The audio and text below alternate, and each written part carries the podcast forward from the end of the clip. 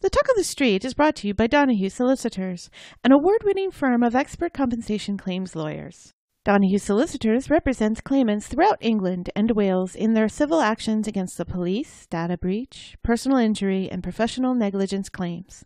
To start your compensation claim, go to www.donahue-solicitors.co.uk or call 08000 124 246 today. Hey, Right, elephant in the room. Best not here because you're still annoyed with you. Best not the elephant. The elephant is what happened yesterday. Forget the elephant. Let's just move on and do what's best for Bertie. Hello, Bertie. sounds good. I haven't finished yet. Okay. We can move on because there's good news. We found the bags of Sinead's stuff. One of the guys at the centre finally found them. That's brilliant. Wait, sorry, have you finished? Uh, pretty much.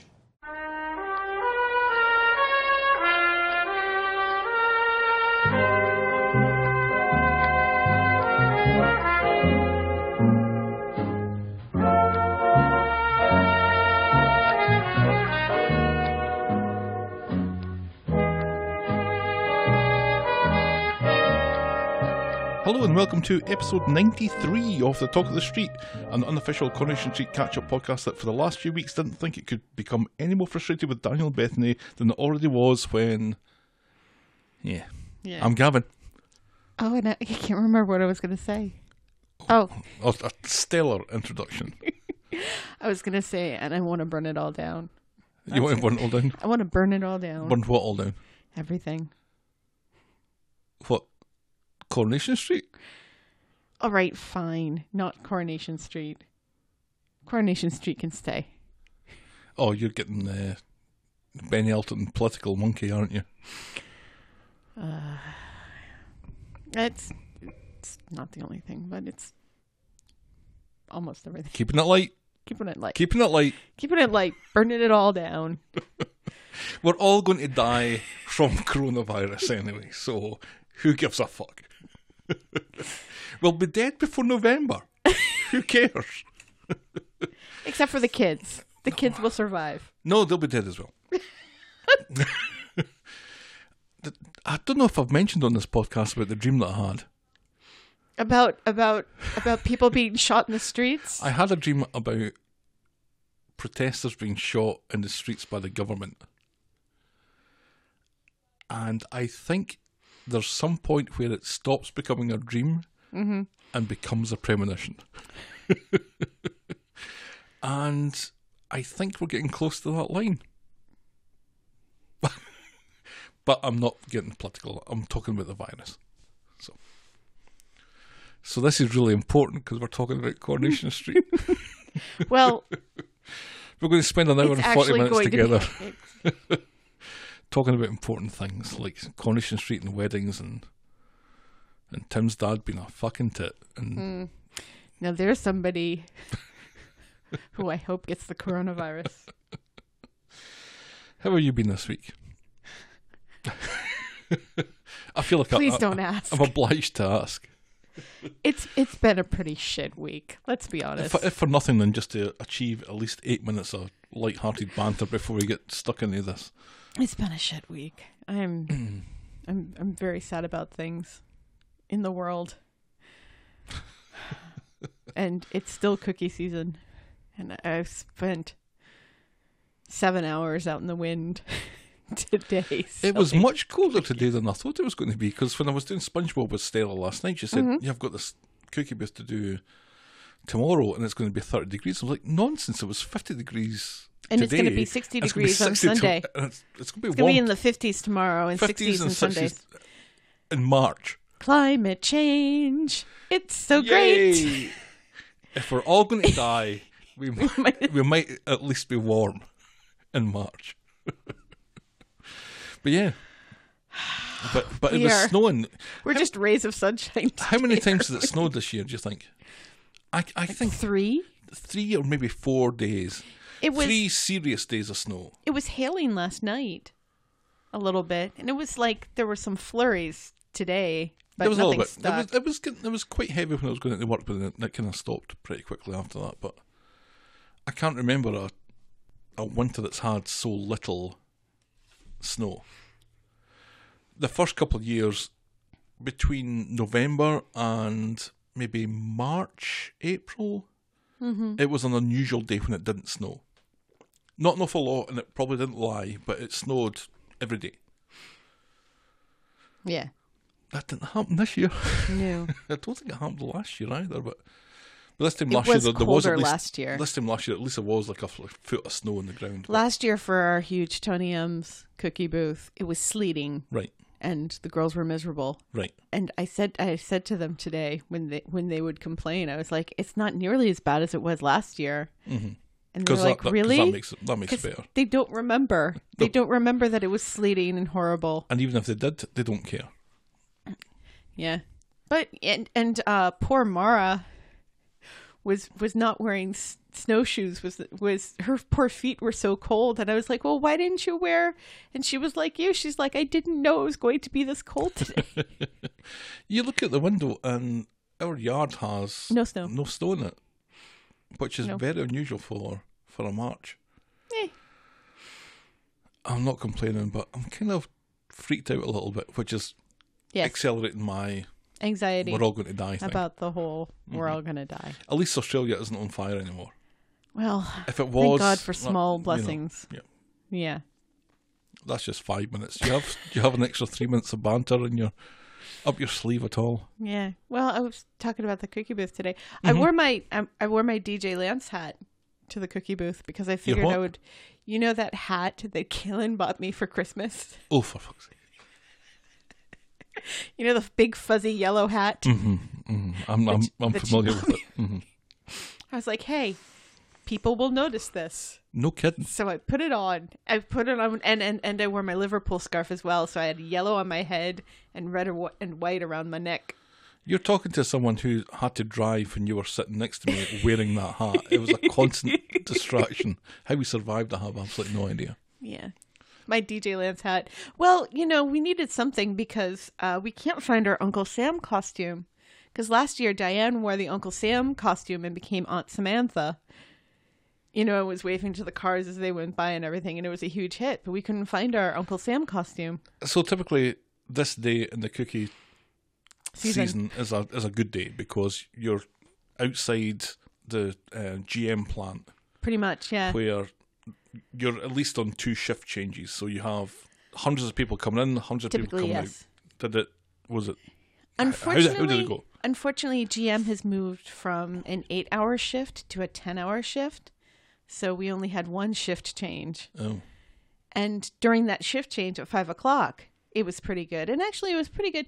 We had one guy come like in the middle of the day and bought a hundred dollars worth of cookies from one us. guy One guy. bought what twenty boxes of cookies. He bought a bunch of boxes of cookies. He bought like eight boxes of Thin Mints alone. and and then you know Thin we Mints. have these uh, treats Ironic. as well. Like uh, we had these uh, chocolate covered pretzels, uh, peppermint flavored pretzels, and he bought a bag of those. And he bought one of the mixed nuts too.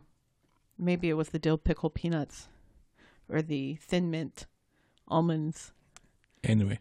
Anyway, so it was, it was not our best Tony M's year. But it was pretty good, and you know, I, I honestly think Stella will hit a thousand boxes of cookies this weekend because she's already at 700.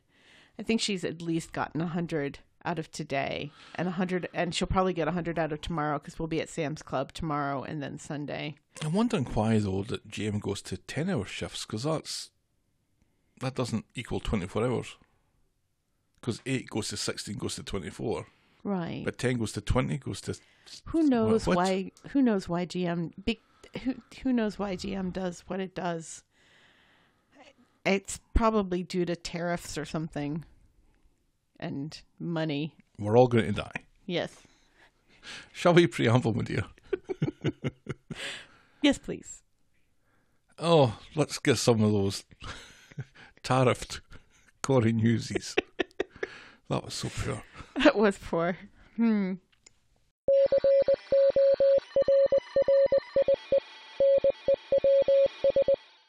Some familiar faces from Corey have appeared in the short film Chapter 2, colon, Zach. Yep.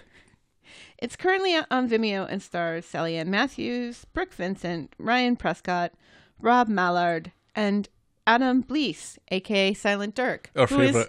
not so silent in the film. Yeah, he has some He lines. gets to speak. He's Bravo, been, Adam. He's been in uh, contact with us throughout the week, just promoting this, and and we've been chatting back and forth about it and how much I enjoyed it and and stuff. And it was really nice just to be, you know, he thought he thought to contact us. I think Mm-hmm. Yeah. he's obviously been contacting other people, but it's just Right. nice to be Yeah, part it of was that list. lovely. Yep, Yeah. Yes. and it's a great film. Yes. you haven't seen it. I haven't.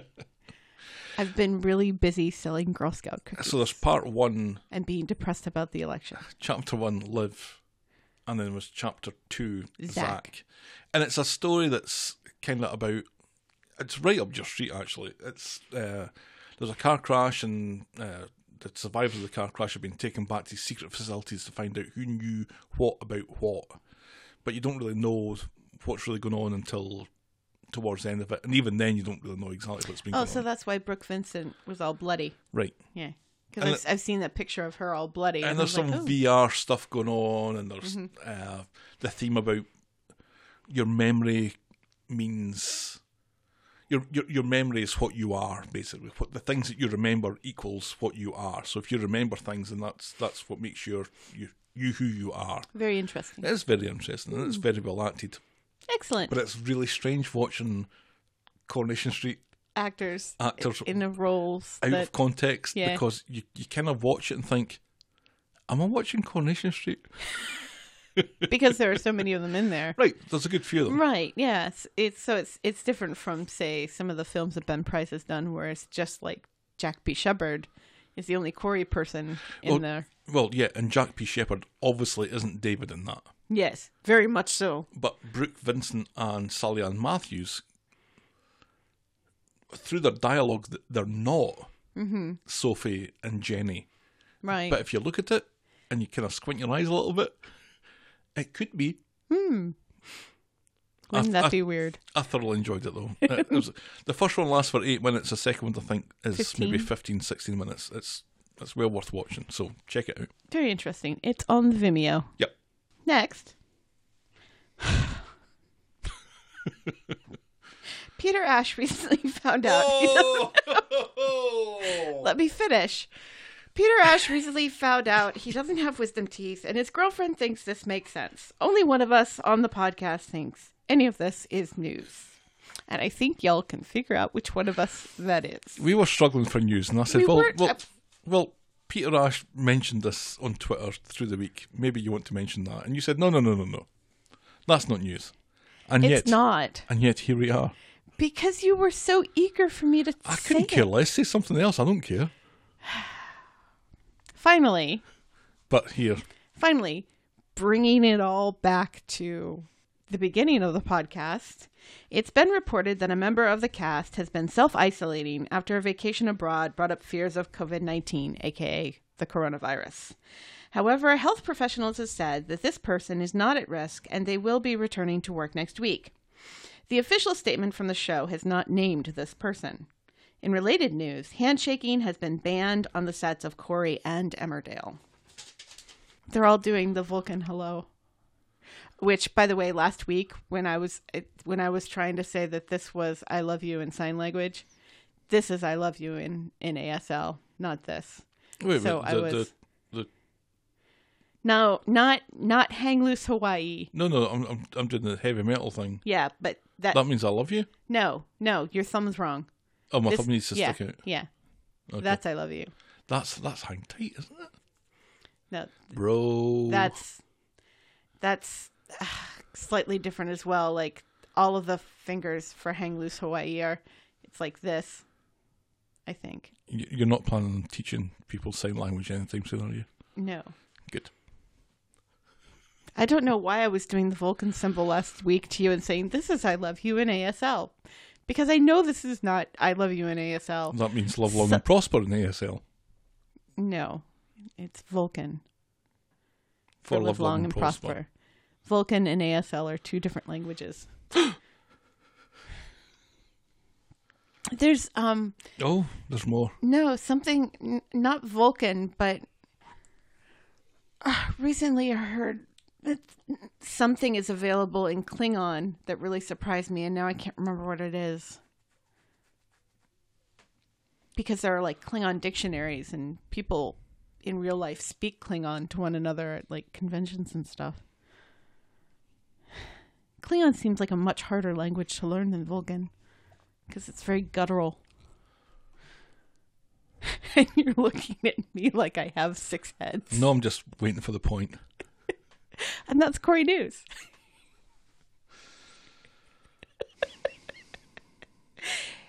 you deserve it for that whole Peter Ash thing. You you chose to run with it. I didn't make you do that. You kind of did. I didn't. You're like, oh no, we have to, we have to. No, I said you potentially have two items because I told you about the chapter two thing and I told you about the the Peter Ash thing, who doesn't have any wisdom teeth. Correct. Well done, Peter. Our mailbag.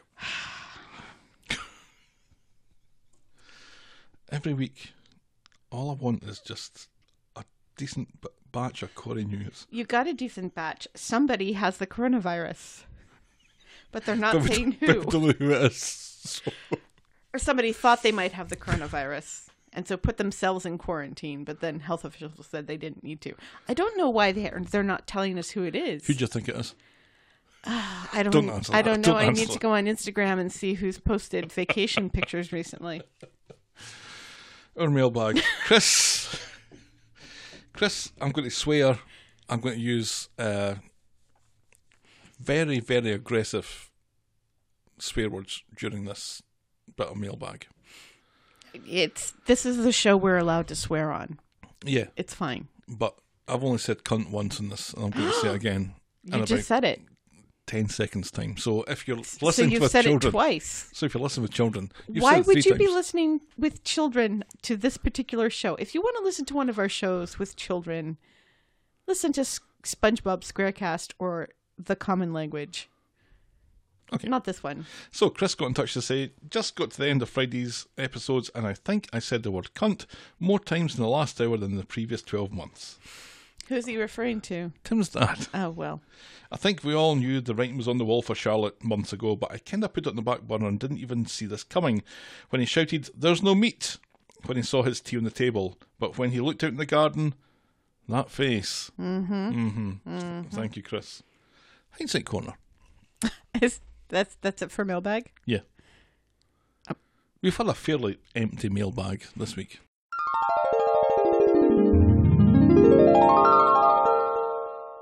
Blue blue blue blue blue blue blue There's nothing in Hindsight corner. blue blue blue blue blue blue. At what point do we stop doing this? Hindsight corner, I mean. I mean, we stopped doing this podcast after we get to episode 100, but when do we stop doing Hindsight corner? I I- I think we continue.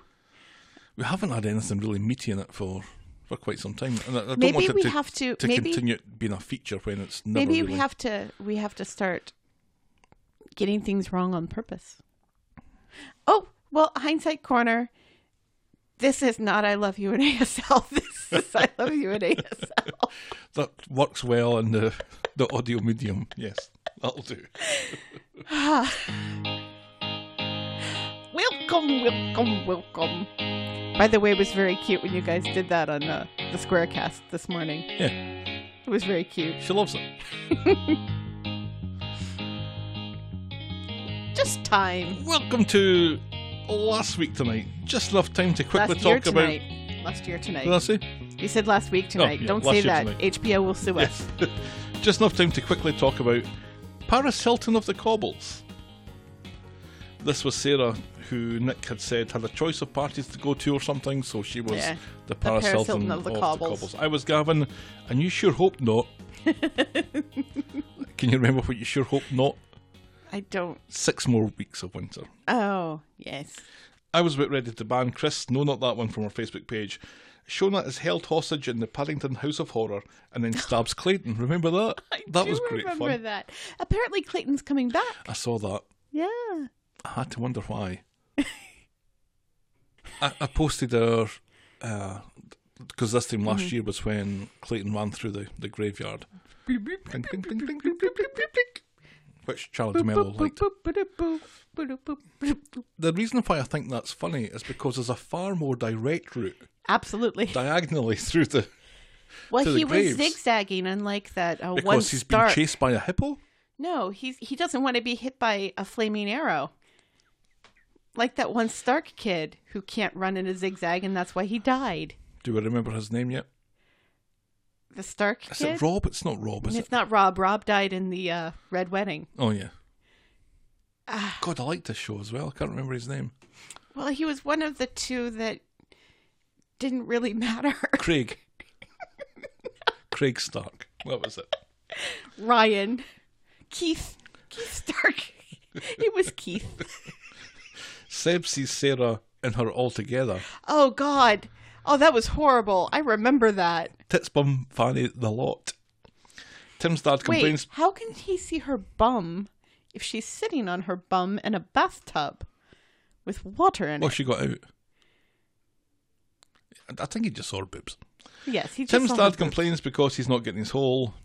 Oh God, this has been dragging on forever, hasn't it? This is a a storyline that's been lasting for like fourteen months or Have something. you like that. noticed? Have you noticed that there's been spending an awful lot of time defending this storyline lately because so many people are just like, it's it's it's too much now. I It's can't, I can't believe too that painful. people are complaining about it though. I can believe it because I kind of uh, I, I think there are a lot of people like me that it's very triggering and very painful to watch, so they put So it we sh- aside so we and shouldn't say, have it then because some people find it difficult to watch "Please, it, well, because that that's what the complaints are. They don't want it to be shown because it's too hard for them to watch.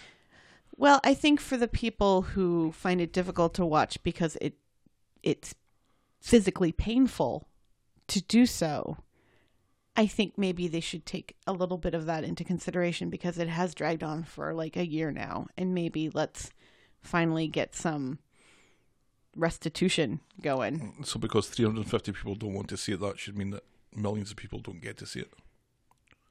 That's not what I'm saying. I'm I'm just saying that, you know, maybe it's time to start getting to the end game. Well, we're clearly moving towards something. It's taken a while, and I, Just I- not fast enough. and it may take a little bit longer, but Ugh, I we're, hope we're not. getting we're getting towards something happening. Well, yes. Anyway, we're still doing last year tonight. So, I explained how long it takes me to realise that a romantic thing is a thing. it takes me so long to realise that. it still does. You spoiled the roof collapse. But And- did I really? Um, Yeah, and the moment of the week was Shona and David getting engaged, and the boring moment of the week was Seb's birthday party. That birthday party was dreadful. You know what? Oliver's was pretty bad too recently. Why can't they make a good birthday party? Oh, I know what boring moment of the week is now. Write it down quick. And that was Coronation Street and the Talk of the Street, this time last year. Shall we dive in, my dear? I've written, I think, m-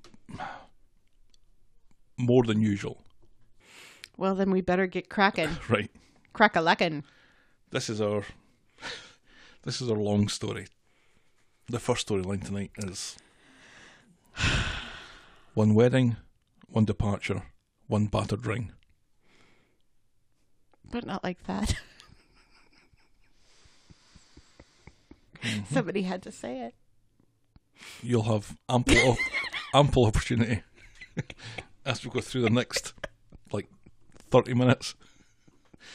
On Monday, Gail and Audrey are up and walking down the street chatting about Sarah being upset with Adam for not telling her about Daniel and Bethany's plans to move to that London. Mm-hmm. Audrey, quite frankly, doesn't understand all the fuss. They're just moving, it's not a prison break. They get to the house and the postie is there with a package for Sarah. Uh huh. Audrey and Sarah have their hair in rollers, so the wedding is still on. Yay! And Gary watches from across the street and pretends not to care. Boo. Then Adam lands in on Daniel. He's bagged up all his stuff. Sinead's stuff is black bagged, and Daniel wants to give it all to Beth. Daniel calls himself the. Apparently, Sinead put it all in black bags, and I think this is an important. Oh, I didn't, I didn't pick up on that. Yeah, because Daniel says, "Oh, she organized. She put all of this stuff like this before she died because that was her way, you know, to have everything taken care of before she left." Daniel calls himself the worst best man, which he is, and Correct. thinks Sarah, Sarah's turning into her mother. Adam doesn't officially know if the wedding is on or not. Is is she turning into Gail? No, No. no. Dev's getting his hair cut, and there's some amusing chat from David and Maria about who owns what. I love this. That was pretty funny, actually. We need a conversation like this maybe once a month, just Yes. to reconfirm who owns what. Because Audrey owns a barber's but works at the salon. Maria owns a salon with Claudia but works, works at the at the barber's. barber's. It's all very straightforward. then David kicks Dev out so they can get ready for this wedding. Gary comes in and chats with Maria about getting their wedding organised. She wants to talk about it later, and David needs his fucking haircut. Yes, The ladies are getting ready at number eight. Audrey's on the Prosecco already. Sarah course gets, she is. Sarah gets a text from Adam but refuses to deal with it right now. Correct. Then along comes Bethany asking if Sarah needs any help, and Sarah starts to fizz. Daniel's at Beth's with the black bags, but there's wait, no wait, answer. wait. She starts to fizz. She's fizzing. 'Cause Yeah. She's, ooh, she's So not- she's turning ginger and threatening to beat up nannies. Correct. Daniel's at Beth's with the black bags, but there's no answer at the door. He borrows a pen from Emma, who happens by, and Daniel It's a leaves marker. a, a sharpie, if you will. Yes. And Daniel leaves a note saying, This is all Sinead's stuff, and then he has to run off. Right. Instead of, well, they're not answering. I'm just going to take, this back, to- home right, I'll take it back to my place. Mm-hmm. and just stick the note in And and, drop it off say, I have some stuff for you. Come pick it up later. Maybe come round later. Yay. I've got Maybe. some stuff. I think you'll like it. Or, you know, I'm going to see you guys at the wedding. I'm going to see them at the wedding. I'll let them know then. It's fine. We'll it's talk later. fine. We'll talk it's later. fine. oh, See- yeah, yeah, yeah, yeah. Sarah wonders if Bethany's going to be writing award winning articles while changing Bertie's nappies. Bethany says that Sarah got knocked up at 13, which isn't really relevant. Look how that turned out, Sarah says, and Bethany strops out. In comes Adam, and then Audrey, who has so far has been a scream, tells him to figure it out, and she drags Gail off to the rover for, for some more drink. Who'd be a matriarch, says Audrey, shaking her head. I love that line. I'm too old for this shite. Yes. Who would be a matriarch? Honestly, that's like Audrey's got all the best lines this week. Audrey on Monday was just spectacularly the funny. best. the best. So Beth and Kirk are back from being uh, out shopping. Kirk announces to Maria that Beth needs her leg shaved. He's annoyed that he had to buy new pants. The two of them are quite looking forward to going out for a do for a change because they've never been out. When was the last time they've been out? Or the last time we were out? Well, well that was It probably was uh, Sinead Sinead's funeral. and Daniel's wedding. or Sinead's funeral. Well, that wasn't really a do. Well, that's a day out, isn't it? No. They all count. No, that that doesn't count.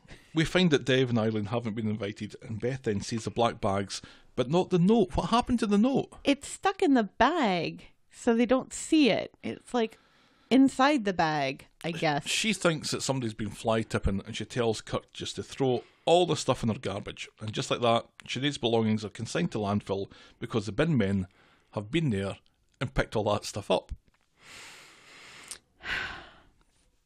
Dev is just insufferable, isn't he? He's he's not used very much this week, but the little bit he is, he's very insufferable getting his hair cut. He got his haircut because he thinks that he might get invited to the wedding. That's that day. Uh-huh. What what you think the invitation has been stuck in the mail for two weeks? Dev, who supposedly is like best friends with Adam Since since I don't know, since never. I don't know when, but I'll have you know, Mister Dev, if that is your real name. Not even Adam's best friend gets invited to the wedding, so just go right You've got the fuck such out of a here. bee in your bonnet about this. I can't help it. I can't help it. My favorite scenes ever are the ones that are involve Imran and Toya. I can't help it. They're just so delightful, as we find out on Friday. They are, and they're pretty They delightful. are on Friday. delightful. I I just love them. I love those actors to bits, and I love those characters to bits. I can't help it. and it's not just because Charlie has an adorable dog, although that helps. Anyway, continue. Are you done? Craig sees Bethany drinking some blue drink in the community garden. Bethany says the wedding can go on without her, and Craig calls her a fucking idiot and a sulking teenager. Go help your mum on her wedding day, he says.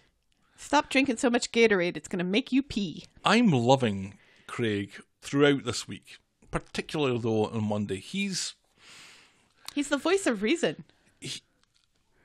he's assertive, but more importantly, he's a good friend. Yes, absolutely. But he's telling her unwelcome truths. Yes. and Which he's is not- exactly and what you he's- want from your friend. Exactly, and he's not scared to broach these subjects with her, and Absolutely. he's not scared to be the bad guy. Right. And this is This is this is different. perhaps Craig at his very best, apart from that time he got run over. Hmm. Him and that community, he was he has superb in that community changed. garden. He has changed so much. He he's matured so much over the past year or so. Because remember when we first started doing the podcast, when he was still dealing with the OCD thing, That was so funny, but yeah, and was, which you know, apparently everyone has forgotten he has. he's fine now. He's fine. fine. He's absolutely fine. He's on medication now, and and I guess it's working. And He's no longer he, looking he at the never clock. Has a, he never has a relapse, which is great. It's great. It's great. Uh, but also remember when like he would just tell Bethany whatever she wanted to hear, and and was very, you know, just shh. he was he was um, oh who's that guy that you hate? Eddie Amin No, Oh. can't stand that guy. no, uh, um, late night talk show guy who does the carpool Uh, one, karaoke. one of the Jimmys. Oh no, uh, the the Brit, the English guy. James Corden. Yes. You know, where he's very, you know, before he was very James Corden uh, about Bethany, just fawning all over her and the way James Corden does with celebrities and acts like, you know, they're the most, they're the bee's knees. And he's not like that anymore. No. Like, like you said, he tells it like it is. And that's great. Sarah and Adam are chatting about Bethany and Daniel. He thinks it can wait. They need to get on with today. There's an awful lot more worse than Bethany and Daniel. He wants today to be about them, and that's what she wants too. Then Audrey and Gail bump into Peter and Ken. They're all ready for the wedding, and then comes Craig and Kirk. And Kirk finds from Emma, this is in the Rovers, that the stuff he threw out was from Daniel. Yes. It was Sinead's stuff. Daniel said that he was going to text him about it. Oh, big tits, says Kirk, and he rushes out. oh, no. So Kirk finds that the stuff has all been picked up by the bin men and he's furious. He's still furious when he speaks with Daniel. Beth is going to go for his throat when she finds out. Daniel mentions a scribbled note and Kirk says it's bad enough that Daniel is trashing Sinead's memory, but trashing her stuff as well is beyond the fucking pale. He tells Daniel he should be ashamed of himself and bearded Daniel just takes it because he's not drunk and Kirk would just fuck him up anyway. Correct. It's nice when Kirk is like assertive. When do we see Kirk as angry as he was in this scene? Because he was furious. He was furious and and yet still likable I wonder why. because he's just again a likable human being played by a likable human being. Yes. but having uh, believable And emotions. and the and the anger was righteous. right. Yes. Emma and Maria are chatting about getting married, and Maria admits that she really does love Gary and wants to marry him. Hmm. Squee, says Emma. Mm-hmm. Then Kirk's on the phone to Beth. He and Craig are going to try uh, to head the bin lorry off at the pass before it gets to the dump. That's hilarious. Beth announces that she's still going to go to the wedding, and Kirk makes her promise to behave herself, That's hilarious. and that's never going to happen. We're keeping you up. Yes. Beth arrives at the wedding a little late and throws a glare at Daniel. The place is done up actually It's gorgeous. pretty beautifully. I I I loved everything about it. I had except for maybe Sarah's headband. That's the only thing that kind of. And I know that there was like this whole 1920s theme and everything. And actually, and the Charles Rennie Macintosh stuff. Right. And actually, if you think about the different wedding dresses Sarah has had over the years, this is probably the better one. Oh, absolutely. Mm-hmm. Bethany arrives, I think, with Oliver, who seems to have something wrong with his leg, as he kind of hobbles down the aisle. It's not Oliver. Who is it then? It's y- you do remember that Sarah has a son. You know Sarah's son, the wee boy. Called It starts with an H. Harry. Oh, it's Harry. Harry. Yes. Remember, Sarah has a son named Harry. Why would Oliver be in the wedding? I couldn't work out. It was like, who else has a wee boy? And he was- Sarah, and the he was- woman getting married. And he was hobbling. I was thinking back to what you said about him not being well. I was like, oh, is this deliberate? okay, so that was Harry. That's fine. Yes, that was Harry. what is wrong with you sometimes? Then David and Nick walk No, it's Sarah. Oliver with polio. That's not funny. Then David and Nick walks, walks Sarah down the aisle. For Which was all lovely. she's for all the world dressed as Daisy from The Great Gatsby. Correct. Just Like Heaven, which is a Cure song, but in this instance it was by Scott Bradley's postmodern jukebox and Natalie Angst is Mm-hmm. playing, and it's all pretty fitting. Yes. I saw somebody on Twitter say that it was in bad taste that uh, Sarah was wearing feathers after what happened to Charlotte, but Yasmin was not at the wedding.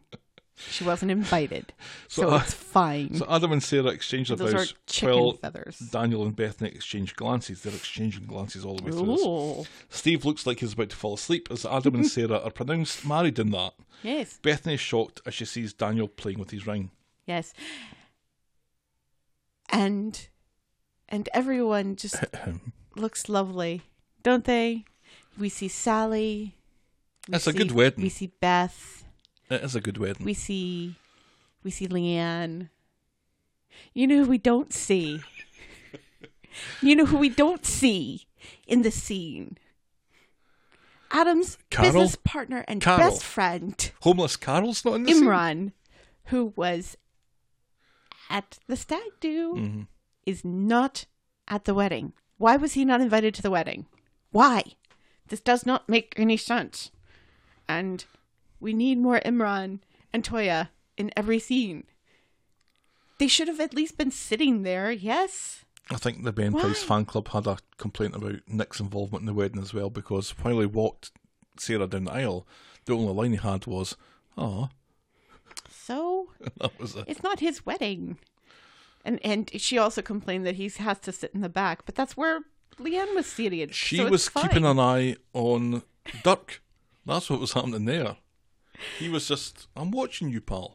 Do you think it's I'm keeping an eye on you. Do you think it's Charlie who had uh who has the coronavirus?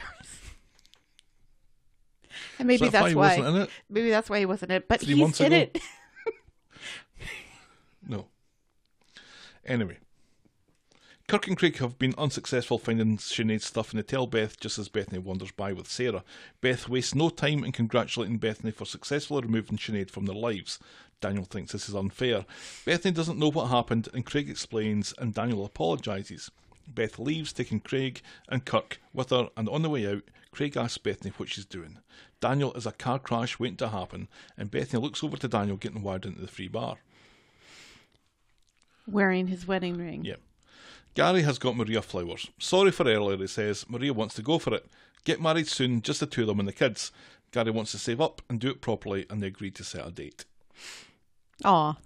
And Peter and Adam find Daniel on his own with more booze. Bertie will never be able to smell Sh- Sinead's clothes or play with her jewellery. Do you think? do you think? Do you think? Do you think Bertie would like to smell his dead mother's clothes at some point? I as someone who has a dead mother, I've never really missed the fact that I can't smell my dead mother's clothes. Now I'm not an infant, no. but but still, You know, I wore your mum's mittens today and they still kind of smell like that house. yeah, the little uh, Chihuahua Uh-huh. that that n- no longer smells like the house, but it did for about two years or three years afterwards. Yes. Stelly loves that chihuahua. I don't know where it is. It's in Stelly's room. Mm. That's- On her bed. Pride of place. Well, so maybe maybe we do like to smell these things. It just felt a strange thing to say. I, I will occasionally smell things that kind of smell like my grandmother, and it, it always gives me pause. But that's not me going and finding my grandmother's old robe and smelling it. also, does he really think Bertie wants to play with Sinead's necklaces? Right. Peter offers to drive Daniel home, but he still has to make his speech, and then there's the dances. So Adam's doing the rounds of the tables, and with Peter and Carla, he jokes that he thought Gary might show up. Carla, who's had a few too many, says Gary has had enough on his plate uh, recently with Maria and Ali, which Oh. Tracy overhears. No. And before any more can come out, David chinks his glass and very boringly announces that it's speech time. It's time for the speeches. Oh. I don't think he really cares. I think he was just trying to distract because of all of this. Okay. ridiculousness. Adam's speech is poor, let's face it. Eh, And now it's Daniel's turn. Tracy says to Steve, a fiver says he bombs it. Daniel's speech is about Adam for about 20 seconds and then it's about Daniel and Sinead. and, and it turns into a lecture about Charles Rennie Mackintosh and he reads out a letter that Charles wrote to his wife of 29 years, Margaret. when they were separated. It's about being alone, and it's clearly a speech from Daniel to his quite dead wife. Mm. She struggles through, encouraged by the crowd. And it's not exactly the funniest speech I've ever heard to Mr. and Mrs. Barlow, and then Bethany does that look thing that she does. You know what it reminded me of? Do you remember that scene in uh, Four Weddings and a Funeral? At the funeral, when uh, what's his name gets up and and reads the um the poem about, you know, Is it W.H. Auden, the, the, Yeah. the clocks or whatever? yes, stop the clocks and quiet the dog with a juicy bone. He was my life, my yeah. At least that was relevant. Yeah, but it just it it it kind of struck me in the same way. It was it was quite emotional, and I I enjoyed it, not least because you know it's learning something new about Rennie McIntosh. but um, I drank out of that mug this this past week. Again, like you did quite- last week when you mentioned it. It's quite beautiful. I think I might have that tattooed around my arm at some point. During the evening reception, Tracy has a go at Bethany for messing with Daniel's head. Audrey Sure, overhears and tends to agree, as does Sarah. Bethany isn't interested and drags up an utterly pished Daniel for a dance. That was awful. And that's a wedding. That's awful. And it's like, and and he's so drunk and he can just barely stand up and he's like, "Blah, blah." On Wednesday, Daniel's up nice and early, but his caterwauling to Bertie with one day like this by elbow has woken up Bethany, who's had the sense to use her own housecoat this time. Yeah, I don't understand why he's singing that particular song it- because, well, it's because he's not over Sinead. Let's be honest, because 'Cause that's, that's a from dance their that they wedding. had at the wedding, Yeah, He's feeling pretty rough after yesterday, and he's nearly done with the packing. Bethany's taken a bit by surprise by this, but it's what she wants. She wonders if maybe she should go down for a few weeks to London or to that London before he goes down because he's still grieving. He admits that he is, but he loves her and they should do what is best for them. best for you, you think though. They're they're not they're Daniel, Then Adam and Sarah are in Roy's roles. He calls her Mr. Mrs. Barlow. He calls her Mrs. He calls her Mrs. Barlow, and she thinks that uh, he's talking about Deirdre. Could be worse. It could be Tracy. and then they winch the faces off each other. yes, When they're done, Adam suggests that Sarah speak with Bethany. Sarah doesn't think that Bethany wants to speak, and Adam thinks that's irrelevant. They agree to talk to Daniel and Bethany separately. and Nina serves them omelets and says something about, ah, you know, that Roy's rules not being the most romantic of places the day after your wedding. And Adam says, I miss Shoda. Which was cruel, I yes, thought. it was absolutely cruel. Did you see what Nina was wearing? She was wearing black. A black apron with skulls in it. That's awesome. It's fucking brilliant. Kirk arrives at Daniel's to take Bertie for the day. The elephant in the room, says Kirk, is that Beth isn't there. Beth isn't the elephant. The elephant is what happened yesterday. Forget the elephant. Let's just move on for Bertie. Kirk then reveals that one of his mates at the tip has found Sinead's stuff. Yay! Wonderful news, says Daniel. Kirk gives Daniel a green envelope that he and Beth think that Daniel should have, and then Kirk leaves. And in the envelope is Sinead's wedding ring. Daniel stares at Sinead's ring and looks all morose. He phones Adam and arranges to meet him in the pub later. Mm-hmm. As So opposed later, to coffee. right. So they're in the pub, and Daniel wants to get on the IPA's quick sharp. He says he won't be around when Daniel gets back from his honeymoon, so they may as well get torn into it. Daniel orders a couple of halves as well, and Daniel and Adam toast new starts, probably. He's worried that Bethany's having second thoughts that she started listening to all the whisperers, then Daniel gets up to order another round. Meanwhile, Sarah's at Bethany's. Sarah is advising some water to go under the bridge, get settled in while Daniel gets over his grief. Sarah says Daniel is not Bethany's problem, it's his family's problem. But Bethany says that Daniel loves her. Daniel is his own problem. Sarah asks as much as he loves Sinead. loves Sinead, not loved. Loves. Loves. Bethany says that's unfair, but it doesn't True. make it a lie, says Sarah. Correct. Then Bethany does that look she does, but slightly sadder than normal. Hmm. Adam thinks that Daniel should weigh up his options, give it some time. Daniel says that they want to be together, but after the speech, he's worried that she thinks that he's not committed. Adam thinks that moving to that London is a pretty big commitment. Correct. But there's a bigger one, says Daniel. Oh and he floats the idea of proposing to Bethany. no! Oh, give me fucking strength. What's in those IPAs? Do you think they give him tits? They give me tits. It's true. I stay off the IPAs because they, they just go They do straight give to you these. tit. They go straight to these guys. Yes. You have adorable tits. That's to you. Thank you. You d- you don't have tits. You've got poops. Later, the show asks us to believe that Daniel could neck five pints in as many minutes and not be sound asleep in the booth. Johnny comes with more drink. It's like an experiment now. Adam tells Daniel not to propose. Give it time. Bethany's going nowhere. If he proposes, Bethany will think that he's lost his marbles. Because he has. Fuck this, says Adam. I'm off for some crisps. Right. And Adam at this point is drinking Diet Coke. He's no longer drinking alcohol. Daniel is drinking alone So now. all those empty glasses that are on the table mostly are Daniel's. except for the Diet Coke. Later, Daniel is now smashed. Adam is chatting with Peter at the bar, and then they sneak a, of a look back to the booth, and Daniel has like buggered off. Disappeared.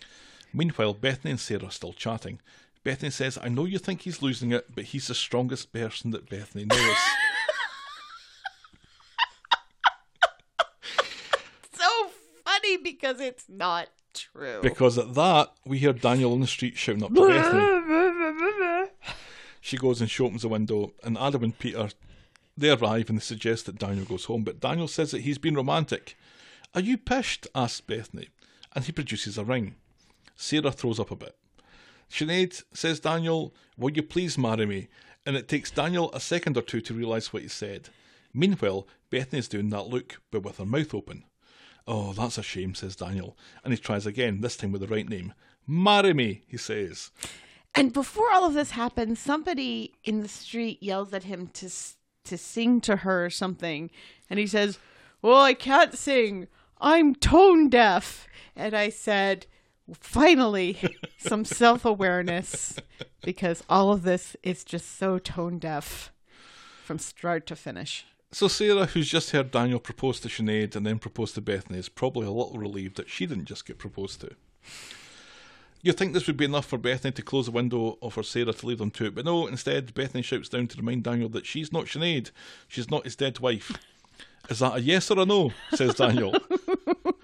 then Peter spies the ring, and Sarah goes ballistic. Not only is he proposing to her daughter with his dead wife's name, he's using his dead wife's ring as well. We'll talk when you're sober, says Bethany, and she shuts the window finally. This was a kind of Romeo and Juliet type thing, wasn't it? No, Oh, what light from yon window breaks. it's Tis- Sinead. tis Bethany. No, wait, No, it's Bethany. No, it's Carol. No. It's... Determined to get a Carol reference in here this week. Daniel continually rings Bethany's bell. and I like that. Adam tries to drag Daniel away, and the ring shoots from Daniel's hand. It rolls onto the street and is run over by a car. Daniel runs to retrieve it and kneels on the street, but is goosed. Then a dog pisses on Daniel's leg, and a seagull shits in his hair, but nothing happens to his beard.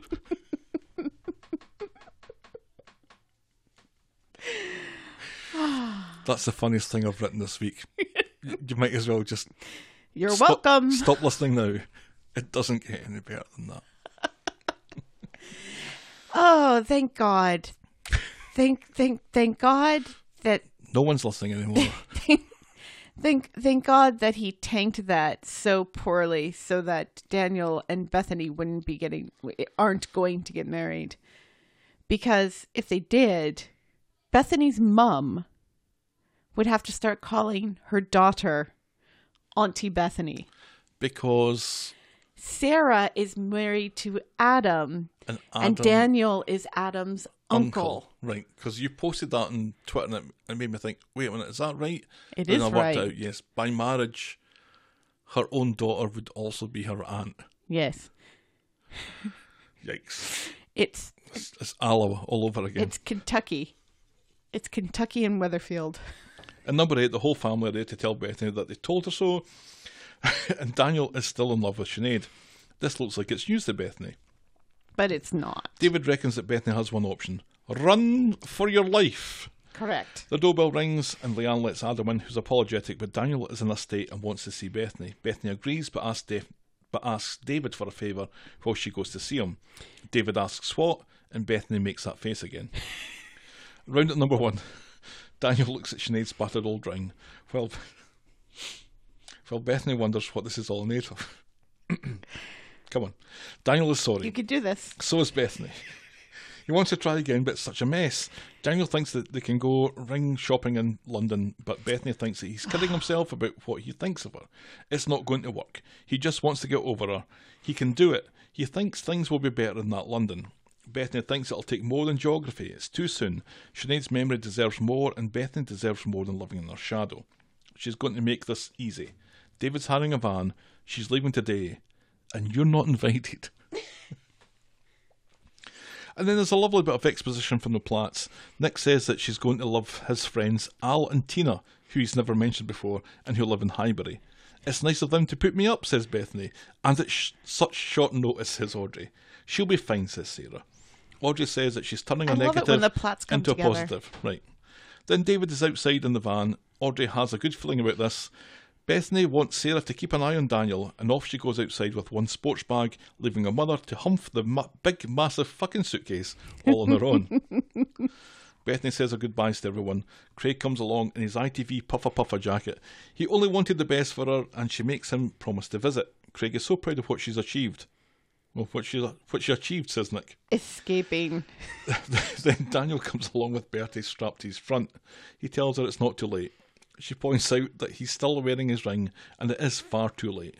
Focus on your kid. Heal. He says it was you I was kissing all along. Okie dokie, says Bethany. Sure. And she leaves without a hug or a kiss. Sarah and Bethany share an emotional moment. Then Bethany gets in the van and they drive off and away while Daniel is round the corner crying more than Bertie, who's still strapped to his front Correct. like some kind of Bertie suicide bomber. Oh, it's horrible. it is a bit. It's a snuggie. Or snuggly. Snuggly. I used to al- although although typically the child is turned towards you and not away from you in those things. Right. So that they s- can snuggle in against your skin and ag- and against your heartbeat. It's like Ripley and Aliens and the big construction robot type thing. Yeah, or um because it's it's that kind with the child facing out that they use in that in that awful movie by the same guy by the guy who did um the Joker. What was that movie? The guys in they go Oh, The to- Hangover. Yes. We've been going for 52 minutes and we're still on story The first one. story. On Friday, Daniel has been up all night playing with Sinead's battered ring.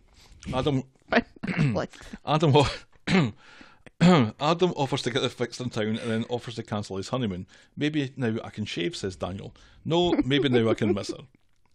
Elsewhere, Beth finds out that Craig has been texting Bethany. She tells him to remember the family motto once a tinker, always, always a tinker. Daniel, who The doesn't family crest. And he's like, We don't have a family crest. Daniel, who doesn't work at the factory, has gone round to the factory to ask Beth for she needs stuff back, and she isn't very gracious about this at all. Then Daniel and his beard meet up with Beth and Roy's Rolls. He claims that all the Bethany stuff was about him missing Sinead. Beth isn't really interested in buying it, just wheel in the replacement blonde, she says. Not everything is about sex, says Daniel, and he storms out. Yes, he shouts, Not everything is about sex, very loudly in Roy's rolls, and everyone looks at him like, What? He's trying to peg Beth now? Is that what's happening? Well, another blonde. is he working alphabetically through the street? Just trying to hit every blonde. Peter comes in and Beth says Daniel needs help. And number No one, kidding. Ken insists on talking about his experiences with grief. And Peter suggests that Daniel needs help that the family can't offer, How many times is he going to bring Deirdre up? but he might have an idea. Hmm. So the family drop in on Daniel. Daniel thinks this is an, an intervention. It turns out he's playing a Sinead video when they come in. Creepy now? Yes. Peter says that they've- And he insists that the, he's only playing it because it's the only way to get Bernie to eat. Sure. Peter says that they've bought Daniel a getaway to that castle in Scotland that he and Sinead had planned to go to because that's going to make him feel better. This really confuses me because no, is is it the is because I thought that was just a vacation castle that he and Sinead were going to. Yeah, they were away planning, to. but it was a spa as well, and spas tend to have these little things. I do not them for, like for therapists. therapists. Like you can get grief therapy at a spa. Scotland's a very complicated place. This is true. It's for tonight, and they have people who can make Daniel not mental anymore. They even have a babysitter. Ken thinks this could help, but Daniel isn't interested. The But he's not only staying for a night. He's, No, it's he's for a while. Yes. The family encouraged Daniel to go on the break when Beth turns up, who knew nothing about it. She's only there to return Beth's things. Bethany's Sinead's. Sinead's things. you're just Get as so bad confused. as Daniel. He goes to hug her, but she's like, What the fuck is this? Ken and Tracy reveal the plan for Daniel to go away, and Beth offers to go along with Daniel and will stay nearby with Bertie. Yes, because uh, Daniel's whole argument for not going is that strangers would be babysitting Bertie while he was in his session. He's been passing that kid from pillar And to then- post for at least three weeks. And then when Tracy says, "Well, then you can leave him here." No, I can't leave him here. Well, I'm all the way in Scotland, which is what a hundred miles. no, it's more than that. It's not a very big country. Maybe 300 miles. Oh, 300 miles. From Manchester to Glasgow, yeah, probably about 300. Oh, for Pete's sake. That's not, that's nothing. What is that? Six Ah, Four hours? hours? Six hours. Six hours? The Barlows are happy that Beth has helped, and Daniel can't thank her enough after everything that's happened recently. Beth thinks that Sinead would want her to keep an eye on things. They say their farewells to Daniel and Ken, hopes that he will find some peace, and that is where we get to this week. Thank God. So, yay, Daniel's Ah. out of it for a while. Right. And let's hope he comes back clean shaven. And a- as, as is, as is Beth. Clean Because- shaven? No, well, she's out of it for, so this is, this is probably when she This went is away the to ice start skating ice thing. skating. Although she was doing both simultaneously for a while, I know. But More power how to do you her. do that? More, more power to How do you her. learn your lines and do your scenes and then practice like 12, 20 well, they hours don't a really week? learn their lines, do they? Or Oh, they just turn up They and don't- yeah, they don't really have time much to learn them. rehearsal. But, but still, fair play to her. Yeah, absolutely. I enjoyed the wedding enormously. It was pretty. I know that you didn't like the fact that Imran wasn't there and This Toya is wasn't true. there, This is true. but the wedding was lovely. It was all right. Oh God, I loved it. It looked like they It was had the pretty. uh, Glasgow School of Art thing going on in the background. Well, they had the uh, the A for Adam and the S for Sarah in the Right, window, which looked I like- liked that. It was pretty. Glasgow School of Art, which it wasn't, but the way that they did it was kind of like that. Right. So I enjoyed that as well. So, yeah, so this feels like an end to things, and Daniel's made his amends with Beth and all that sort of stuff. Yes. So let's just And- skip on because we've been talking about this for And Bethany quite some time. has left the building, but there's possibility for her to come back. They didn't kill her, and that's good. Why are you looking at me like that? Like it may not be good. Our next storyline tonight Oi. Tim's fucking dad. Oh. On Monday, he didn't it it wasn't as bad this week i didn't i, I felt like he wasn't as horrible this he had week. his moments. yeah Let me remind you. On Monday, Alia turns up to Yasmin's, but Tim's dad refuses to let her in, claiming that Yasmin is in her bed. I'll see you at work, he says, and he closes the door in her face. But we're Yasmin, not decent but Yasmin is actually up and cleaning because she's up. She's still upset with Tim's dad about the chicken thing. I loved that chicken and you killed it. He said that he apologised. What more do you want? He also tells her not to go to work today, as he says that her back is still my playing up. chicken you son of a bitch She says that she's fine, but he's having none of it, and she comes round and then goes back to bed. At speed dial, Alia speaks with Tim's dad about Yasmin crying yesterday because Gail heard it. Tim's dad says Gail is a drama queen who has buried her share of husbands over the years, and Alia looks far from satisfied by this explanation. correct Then Alia goes round to see her gran, who is up and cleaning again. She says that she's fine, and Alia brings up the subject of her crying in the garden, and Yasmin says that Charlotte died, but she doesn't explain why. wow Alia gives her a hug and then drags Yasmin up and takes her out for a walk round the red wreck and to share stories of that chicken. Mm-hmm. Yasmin forgets her phone and immediately that they've left, she gets a call from Tim's dad. and it says tim's dad right there on the Does phone Tim's dad calling? tim's dad who i am married to right there So, s- so some time has passed and Tim's dad comes home panicking when she doesn't answer her phone. He calls it again and then he sees it vibrating on the table. Tim's dad calling. Tim's dad who calling. i am married to Later, uh, Tim's dad is turning the house upside down looking for Yasmin's passport, which he eventually finds when Yasmin comes home. Tim's dad thought that she'd left him because of the chicken and how he keeps messing things up. Don't leave me, he says, and then he forces himself into a hug with her again like he did that last time. Oh, I hate that. Was he genuinely worried, do you think? I kind of believed it. I, a part of me feels like he was genuinely worried because she really should run Right. for the hills. But the fact that he immediately went to her passport and then it looked like he was looking I thought he was going to pull up the camera footage cuz that camera's still there. Right. Yeah, we kind of forgotten about that a little bit. Yeah. I'm still shocked that Yasmin hasn't found that yet with all of her cleaning. You'd think she would have found it by now. She's just a lazy woman. Apparently, apparently she doesn't clean that one bookshelf Then Toya is at home watching the YouTubes. Alia comes in, and, and laughing. it would seem that Toya has lost an afternoon doing this. Did we know that these two live together? Yes. Did we? Yes. Alia reveals that she's worried They about. live. It's it's Toya, and Imran, and Alia, and, and, Ryan. Craig, And Craig. Where's Ryan? and Ryan. No, no, no. Ryan doesn't live with Alia. Remember? Well, where's he? He's. Still at Michelle's flat? I believe so. Who's paying for that? I don't know. Because Michelle's gone and Robert, he dead. Didn't they buy it? Don't they own no, I that think they're flat? paying a mortgage or rent, I'm sure. Well, maybe he took. Maybe he and Ali took over the mortgage. Here, here we go. Hindsight corner. Where does Ryan live? And Ali. And Alia. Well, Oh, we wait, no, wait, no. wait, wait. Alia lives with Imran and Toya and Craig. In because remember that was Craig and Kate and, And Rana's Rana, flat. right.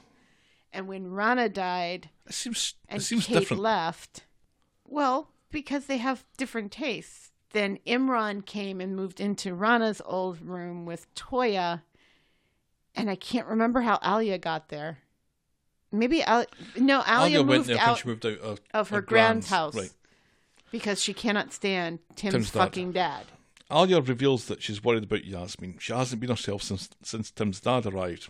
He's trying to isolate her. Toya advises to tread lightly. Just remind her that she's there for her gran.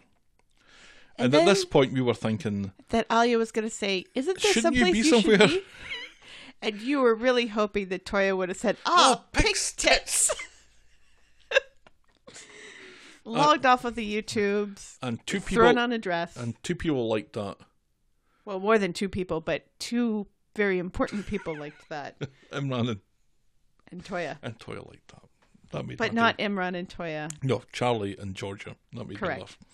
the real Georgia T. So, Tim's dad is surprised to hear that Yasmin didn't tell Alia about Charlotte. She says, "Uh, Every time I see Charlotte, I want to say Charlotte. She says Alia wouldn't s- understand that it was an accident, and he goes off to get a takeaway to celebrate. Tim's dad goes into speed dial to make a big show of nothing being too much for his Yasmin. I'm going to get a wee takeaway for her, but maybe not from here. Maybe I'll go to the chippy. So after chippy tea, Tim's dad is about to do the dishes, but Yasmin says that she'll take care of them. And while she's away, Tim's dad locks up a wad of cash from speed dial in the sideboard. Right, because remember, What? Because remember, he was talking to Yasmin and saying, "Oh, maybe we should go away for a while." And she says, "Well, let you know, and we can borrow off of the, off of the restaurant." And Yasmin says, "No, we can't do that because we're only part owners.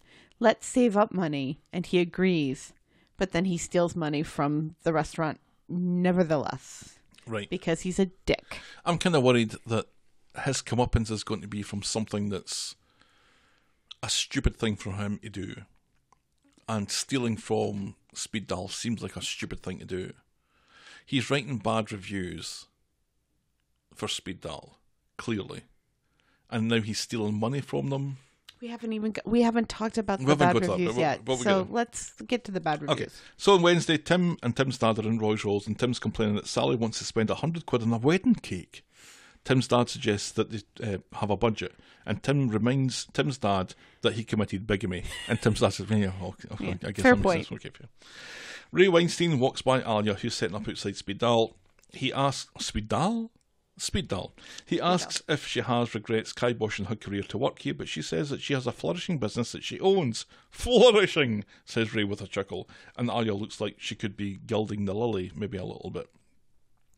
Then Tim goes to see Tim's dad, hoping that Tim's dad can give them a deal on catering. Tim's dad says that he can go one better. He's checked his finances, and how's about he pays for the whole thing? You're a fucking legend, says Tim. Yes, he's going to steal some more from the restaurant. Don't you forget it, says Tim's dad. Then Arya busts through with her laptop. Another one star review. This stinks of Ray's handiwork, she says. And later, Arya's still fr- frustrated about the one star review, need to find out who's doing it. And Tim's dad doesn't think she should throw her weight around when it comes to Ray, and he looks a little bit, "Mm, just. Well, let's just forget about it. Yeah, let's not dig too deeply. Let's not poke this bear. Do you think? Do you think it's possible that the person on the street that Ray has a prior relationship with might be Tim's dad, as opposed to the deceased Rick the Chin, No. and that Tim's dad is purposely tanking Speed Doll for Ray Weinstein? Oh, that's a wee bit too convoluted, isn't it? This is a soap opera we're talking about. It's true, but this is this, again. This is a soap opera where someone died via hair blower, hair blower. hair dryer. You got something that'll blow my hair off. Yes, try this Remington hair blower. Medallin, when a woman goes to a hair salon to get her hair styled with a hair dryer, it is referred to as a blowout. But she's So going. hair She's, blower. she's going to a hairdresser to get something done with a what? Her hair With a with a dryer, a dryer, Yeah. not a blower. Then a hair dryer, a, a dryer. You said? A- okay. a blow dryer. Actually, it's a blow dryer. It's not a hair dryer. It's a blow dryer. So it does make sense for a blowout. I'm so glad I got there.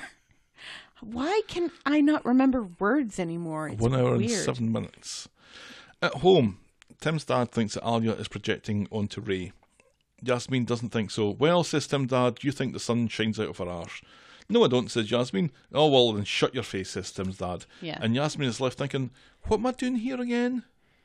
Why am I still here? Because this is now at least incident number five where Hmm. Correct. there's red flags uh, flagging. Just huge red flags all over the place. So that's as far as we get with this that this week. So he's horrible, but he's like mid level horrible this week. He's not as horrible because he still kind of has to make up for the whole Charlotte thing. Right. and Charlotte Bronte. And also, you know, he thinks that she's left. It's weird that he goes straight to where is her passport? Like she's actually left the country. It kind of suggests to me that this has happened before. Hmm, Why would women be constantly leaving you? Maybe you're not a catch. But you can do magic tricks. Ho ho, ho ho. Yes, because women find that so sexy. Right. It's like that time I'll taught myself how to juggle. Thinking, why am I doing this? Oh, it's that's to Impress the it's women. impress women. Do Impress the ladies. you think women are going to be interested in people who juggle? Well, there is that one magician who's kind of sexy, or he was in the eighties because he Paul was Daniels.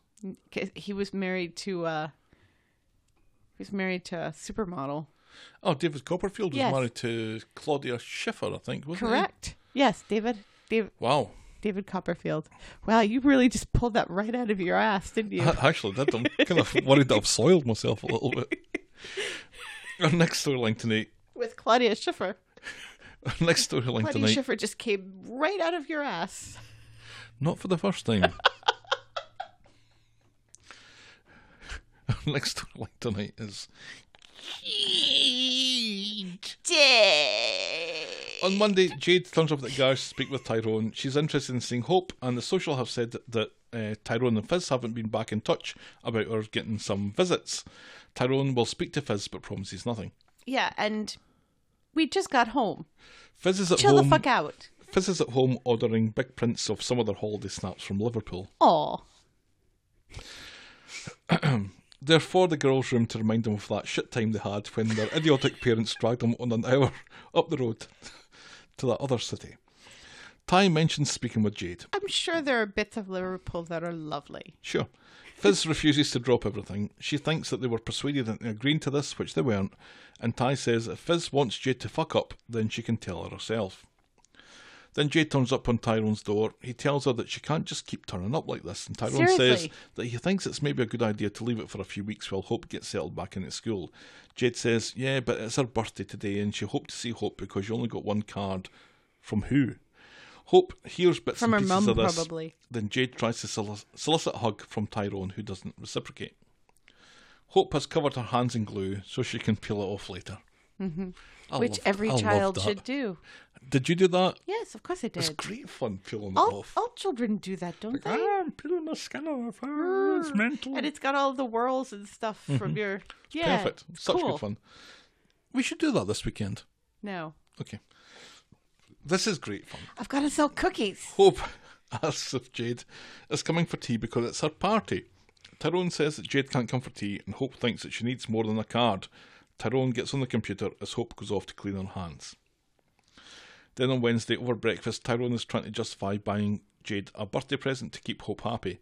Evelyn reminds them that Jade is a mad woman who tried to steal Hope away from them. Thank goodness that Evelyn is there. She's a, Correct. She's a voice of the viewer at this point. Absolutely. Ty insists it's five minutes in a cafe and tells him that he got a cheap bracelet that Hope picked out. Evelyn calls him a pushover.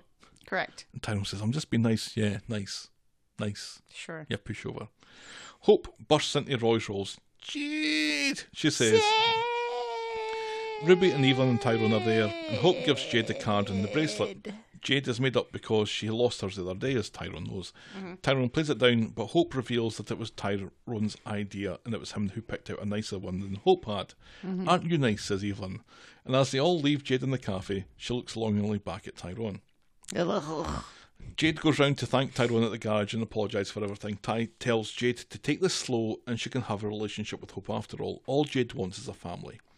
They small talk for a bit and Tyrone says that he doesn't hate her and Jade takes this to mean that she's in and she gives him a snog. He pushes her away just as Kirk walks by. Bad timing, says Jade. No, but doesn't Hope see it too? I thought Hope was walking by. Or Oh, maybe. I don't know. Back home, Tyrone is fuming. Jade says that she's figured it all out. This is all better. This is all better when it's her, Tyrone, and Hope. She says that she knows he has feelings for her, and Tyrone thinks Which this is she mental, doesn't. and he screams at Jade to leave, just as Fizz comes in. What's going on here? And Jade announces quite proudly that the two of them kissed. Jade announces that they love each other, and Tyrone doesn't need to lie. Fizz threatens to knock her out. She's ready for round two. And Fizz calls Jade her father's daughter.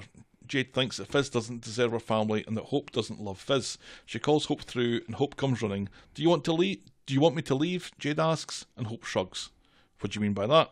Well, you kissed Daddy, and you're a liar, says Hope. Fizz thinks the social will be very interested to learn all this. Jade realises that she's losing hope, and then Hope confirms this and asks her to leave, clutching onto Fizz's uh, apron strings. We could have saved ourselves a whole lot of trouble if Ty had just snogged Jade a few months ago. Yes, yes. Because apparently this is the straw that breaks the camel's back for Right. Hope. And, and Jade's like, Don't you love me? And Hope says, Hope shakes her head, kind of like, yeah, Yeah. I guess. But you kissed Daddy. But I love mommy and daddy more. Mm-hmm. So go fuck yourself. Jade says that Hope doesn't mean it. Tyrone calls this child abuse. Hope tells Jade that her breath stinks. That was a bit too much, I thought. Yeah, the mental abuse of, of Jade's sticky breath.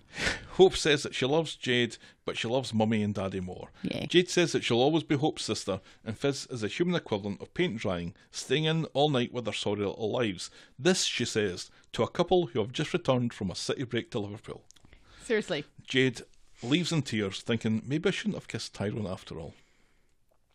Fizz wants to go to the, sho- the social, and Tyrone apologises, but Fizz doesn't think he should ever say sorry for being a nice guy. Plus, Jade must have been fucking desperate to get her tongue down Tyrone's throat. Fizz thinks they've seen the last of Jade, they've got their little family back together again. And the camera pans up to a picture of Ty and Fizz and the two wee girls, but And, no in- and Evelyn. in the background, there's a picture of the writers who have just got so bone tired of this story.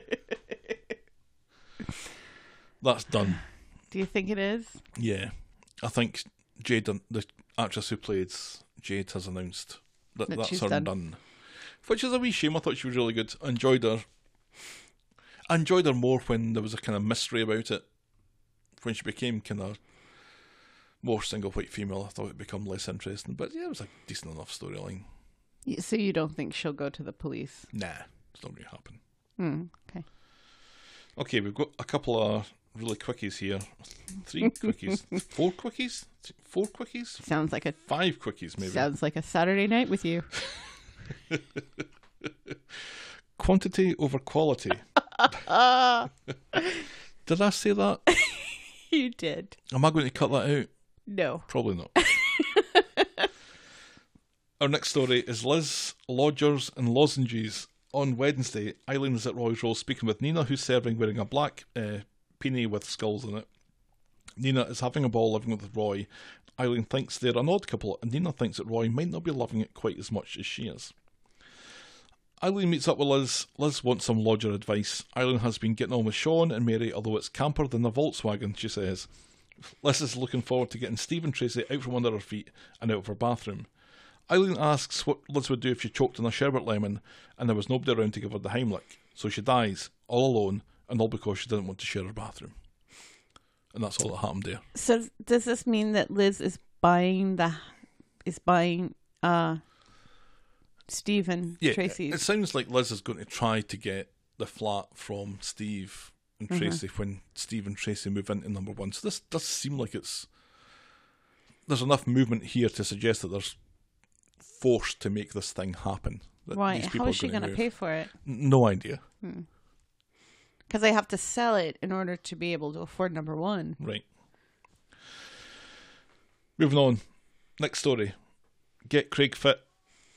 On Friday, Craig is fit playing Craig.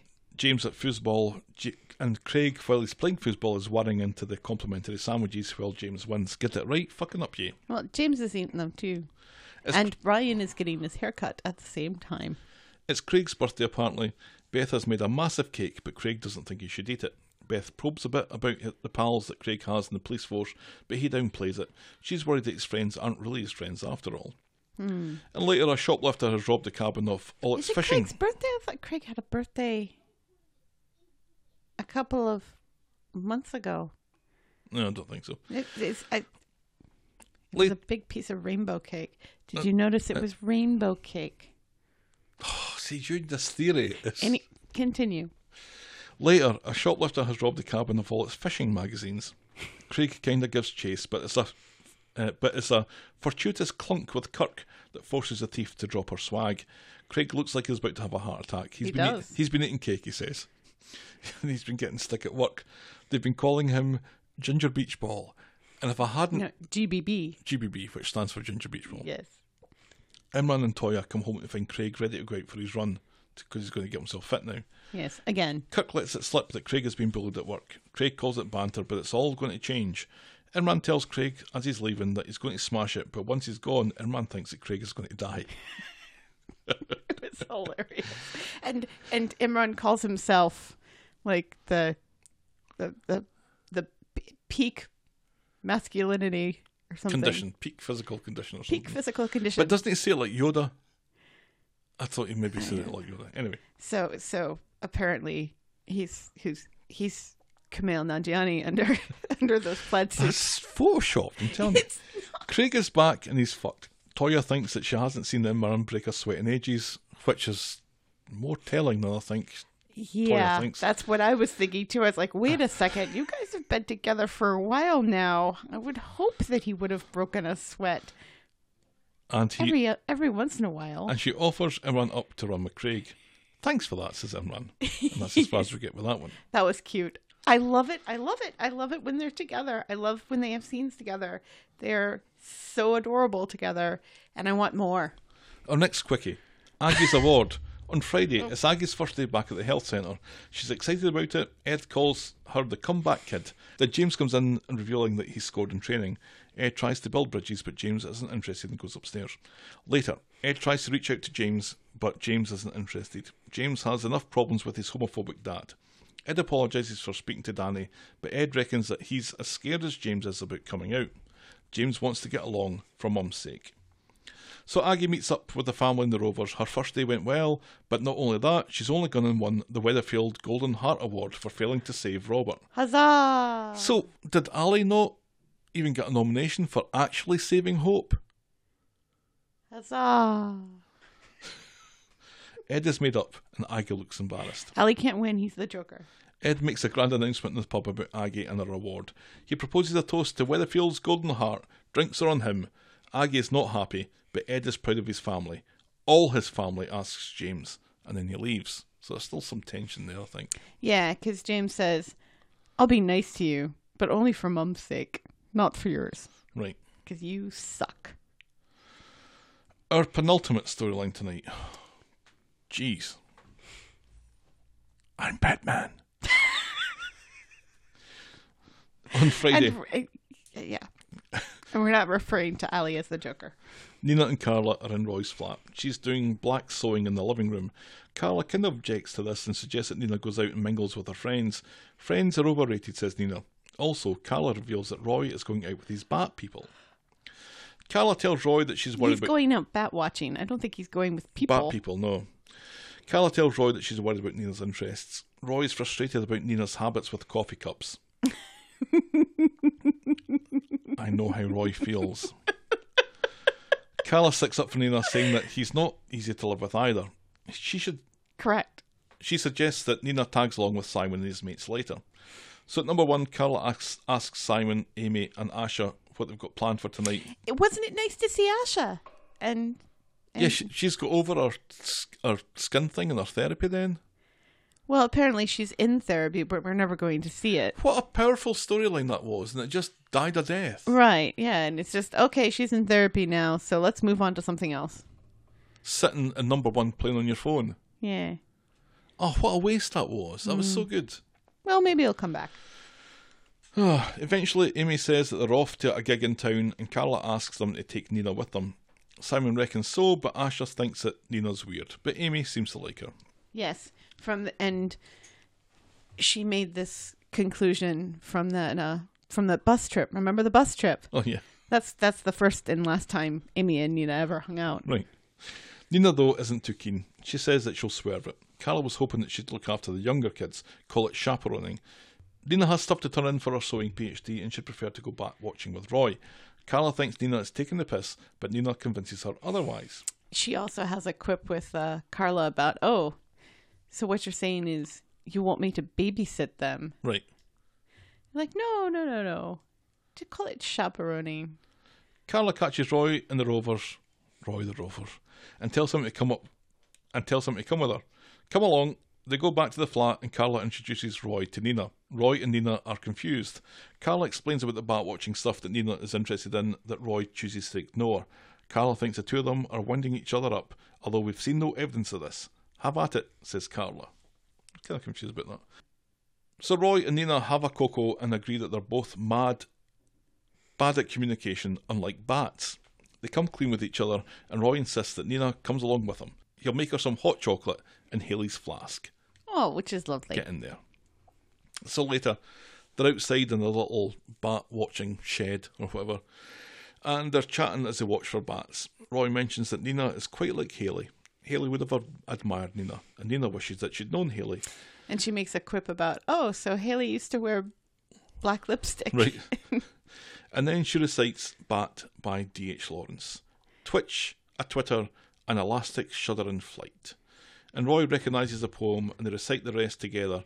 And Nina is impressed. Then Roy reveals his bat detector, which is this kind of sonar little thing that picks up the, the noises that the bats are making. Nina thinks it sounds like singing and she rests her head on his shoulder and he looks a Happy. little a little uncomfortable for a second, but then quite proud. Yes. It's nice. And that's as far as we get with that this week. I liked that. That was good. Yes. I, I do like when they slip in some poetry, unless it's Jade talking to the gravestone of John Stape, and then I don't like it so much. I did not expect D.H. Lawrence to be quoted tonight. Do, do you know many other bat poems? No, but I, well, I, I know one. May I recite it to you now? Crack on. Na na na na na na na na na na na na na na na Batman. na na na na na na na na na na na na na na na na Batman. Batman, Batman, na na na na na na na na Batman. Thank you very much. Powerful. Very powerful.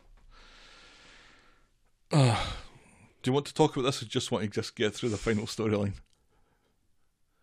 It's lovely that Nina and Roy, because when she moved in, it seemed that Roy was really proud, and I didn't Mm-hmm. get a sense that Roy and Nina were kind of clashing until it was mentioned this week. That Carla thought that the two of them, Right, and Or Nina Eileen thought that- made that and Roy was Eileen made annoyed. a thing, made a comment too about how, you know, Roy really likes to be tidy, and and she gets the impression that Nina is not tidy. I don't know where she gets that impression from. Victorians were very tidy people, right, and she's a Victorian goth. Well, she's got her her uh, fabrics all over the living room and the sewing machine and that. But Right, it's but not- it's Eileen not a- doesn't know it's- that. It's not a mess. It's not a mess, and apparently there's some issue with the toothpaste, but Carla does the same thing that Nina does. So it's kind of manufactured annoyance, isn't it? It is, but I'm glad it's kind of resolved very Right. quickly because the two of them watching for bats was just yeah. it's kind of beautiful a little bit. My favorite bat poem is actually about baseball. So it's a different kind of bat, Okay, well, you keep a hold of that until we Mm-hmm. have a baseball moment. mm, which we never will because it's Correct. coronation street. Oh, our final storyline tonight is Adam's interference. On Wednesday, Which really pissed me off. It's- yeah, me too, because Adam's storyline this week is is positive. Right. It's supposed to stay positive. but he's half of it. He's a dick. It's seriously, he's not considering the fact that he's putting other people physically in jeopardy here. Why does he even care about this anymore? He's married to Sarah now. well, and and, and, to, and to give Bethany her due, she says at one point, the only thing that Adam cares about is getting one up on Gary, and she says that to Sarah, and she's right, and then she makes that look that she makes. and then wh- and somebody at some point says to Adam this week, "Why do you care?" And he says, "Well, because I want him behind bars for what he's done." But in order to do that, he seems to want him to cause physical bodily harm to other people Right. in order for that to happen. I don't know. We're getting ahead of ourselves. So Gary and Maria are discussing their day. Maria has a doctor's appointment to sort out her pill, and he has an antiques fair, but he offers to Digny to Dingy it to go along with her, and then, he, then he doesn't. Adam sees Gary in the Rovers and winds him up about a chat that he had with Carla about Gary yesterday at the wedding. Amazing what those Connor girls talk about. Gary's confused, and Adam says he's just making conversation. Stop being a dick, Adam. What are you doing? Then Maria's at the health centre and she's worried that she's running late, and Gadas has had to go out to take a call, and the replacement for her appointment is. Dr. Ali. Ooh, Fuck that, says Maria, I'll take the nurse. and Liz says, "Fine." And later, Ali catches up with Maria on the street and repeats, and repeats the same conversation that he's had with her a million and one Oh, times before. this frustrated me so much because he catches up to her and he's like, "Look, look, I just want to say one thing." And I was like, "Oh, finally, he's come to his senses. He's going to apologize here. They're going to make up and be friends again." No. nope. And I was hoping that because his hair has changed. Have It you is, noticed? It's less jokerish. It's less jokerish. He looks so much better, and I was like, "Oh, good. This is a physical embodiment of him changing and becoming more sensible again." No, no chance. no. Maria calls this harassment. At home, Gary asks how it went to the doctor, and Maria says she was in and out in five minutes, and this seems to surprise Gary. And Maria thinks, Are you calling me a liar? And Gary says, No, just thought it would take longer than that. Then Adam slinks into the rovers beside Ali and buys the doctor a drink. Adam admires Ali's pluck, he says, after what Carla said.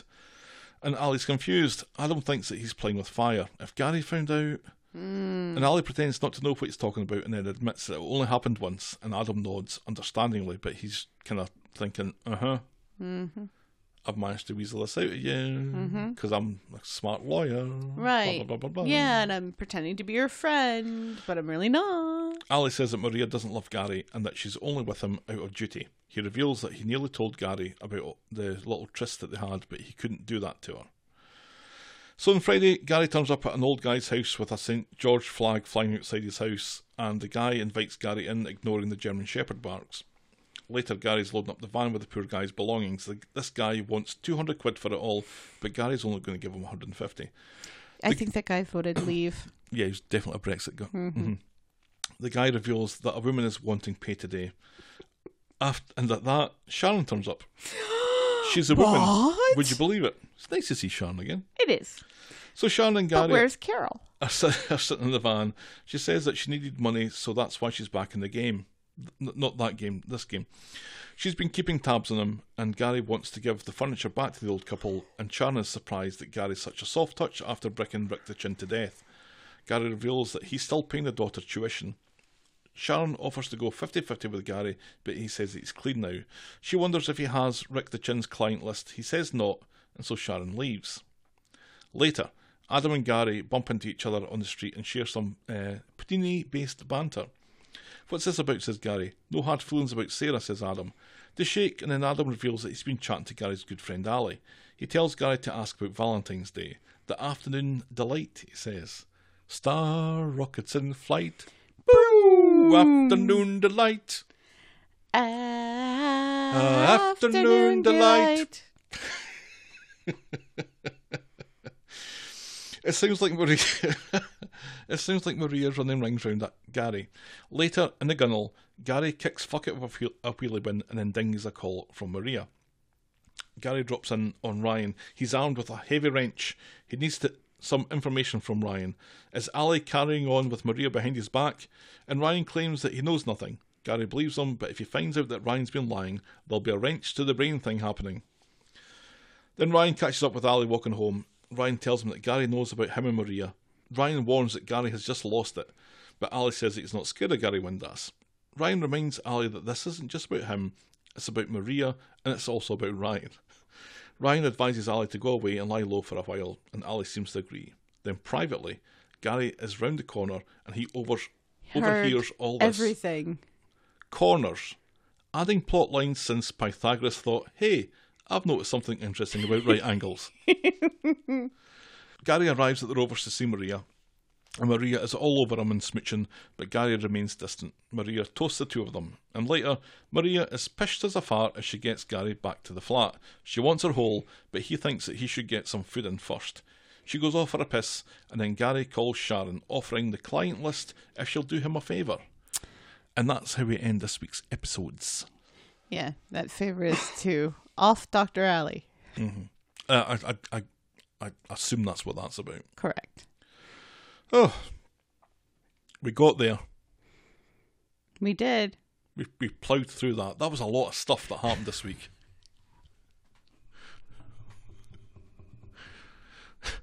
what? Sounds like a Sunday night. We just. We just. We, grin and beared it. We got through it. That's a Monday. Do you think this is Gary back on the. Back on the evil track? Yes. Right. When- Because when, now he brings he's- that monkey wrench in to like That was a and he Kick he, the- he takes a swipe at the desk or something with it, at- doesn't at- he? yeah yeah and hits the uh, where where uh ryan's hand is right by the uh the um cutting board where ryan is trying to prepare a curry for alia By, some reason. by poking a wok with a piece of wood. yeah lovely That's that's how you make a curry. So bad guy Gary is now back in cahoots with Sharon, right and there's mention of the daughter. yes right Rick the Chin's daughter. gary gary is still paying rick the chin's daughters how is he doing that I don't know, but that seems like a little reminder that Rick the Chin had a daughter. and rick the chin is dead and sharon knows that gary killed rick the chin Right. So this this is good because it's all coming back to that Yes. that bit in the forest that we we thought that we were going to get close to a few weeks ago when Irish Tina had went missing, mm-hmm. and we thought, well, this seems like we're going to go ooh, back they're to gonna go the forest. in the woods and But- find the deceased Rick the Chin. So Oh. it feels like we're maybe getting a little bit closer to that happening, which excites me quite a Mm. bit. Yes, it would be it would be great I to like the idea of that. to get back to some of these things that have been lying dormant for a while. Right. Mwahaha. That's a Tuesday night. what was your moment of the week? I'm I'm I'm I'm gonna have you know we had a very lovely wedding this week. Now we've had It weddings was before, very beautiful. and we've said the wedding has to be the moment of the week. Right. That's what However- we've said in the past. However, because I am a softie for D.H. Lawrence and because I am a softie for Nina and Roy, I'm I'm gonna have to say sitting in the shed listening to bats and reciting D.H. Lawrence. That's that's got to be the moment of the week for me. This might be the third time that the two of them have got moment of the week. I'm not saying that's a bad thing. I'm just It's I'm at just saying. least the second. The- might be the the third. peeking through the Through letterbox. Yes. that's at least one. Yes. I This might can't just be the second actually. Yeah, I can't remember. Yeah, yeah. Th- I think this is the second. It's got to be. Yeah, that's our. I loved that. Yeah, me too. I enjoyed the wedding. The wedding an was awful pretty, lot. but there was just too much Daniel in it. And was there a moment in it that just elevated it from everything else? Well, again, this would probably be uh, a recitation of literature. Only, unfortunately, it's Daniel who's reciting it and making the wedding all about himself. So we just can't give it to him. no. No. So it's it's yeah. That's our moment of the week. Yes. What is? Uh, Nina and Roy is our Neil Hmm. and Roy doing what? reciting D.H. Lawrence is Well, our. we'll say it all. God, you make me work so hard for it. That's Wednesday night. I was gonna say that. You beat me to it. That's Roy- Thursday night.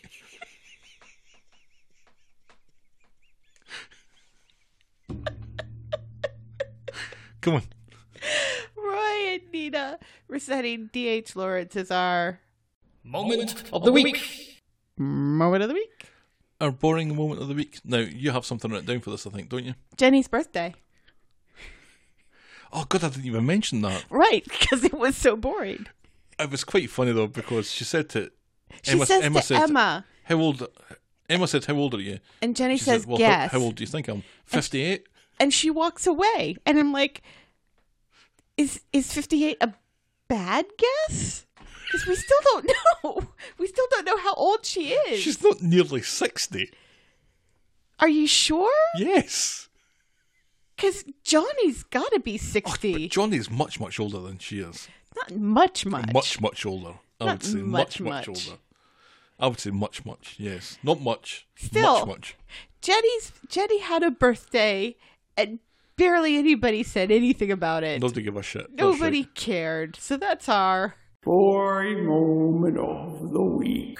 boring moment of the week Okay, shall we wrap this one up? We've actually managed to get this done quicker than I thought we were going to, because I wrote tons of notes here. that's thursday No, That's we've moved- Friday. That's Friday. We wrap it up quicker than we thought we would. That's a Friday. That's every day. Oh. Tell it on yourself there, Broom. Well, if you go on hunting for bats with hot chocolate and use a detector to segue into the works of D.H. Lawrence, please use Sonar to drop us a message. We are the talk of the street at gmail.com on email, the same address on Skype for voicemail, and that same address yet again on PayPal should you feel compelled to. Yep, I kind of like this podcast. Here's a couple of bucks. Otherwise, we're at Corey Podcast on Twitter, Facebook, and Instagram. Thank you so much for making it to the end of another episode. We will be back next week with more Talk of the Street. Bye. Cheerio.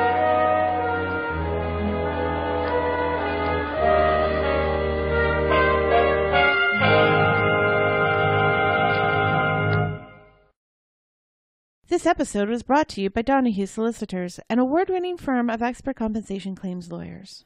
Donahue Solicitors represents claimants throughout England and Wales in their civil actions against the police, data breach, personal injury, and professional negligence claims. To start your compensation claim, go to oh www.donahue-solicitors.co.uk or call 08000 124 246 today.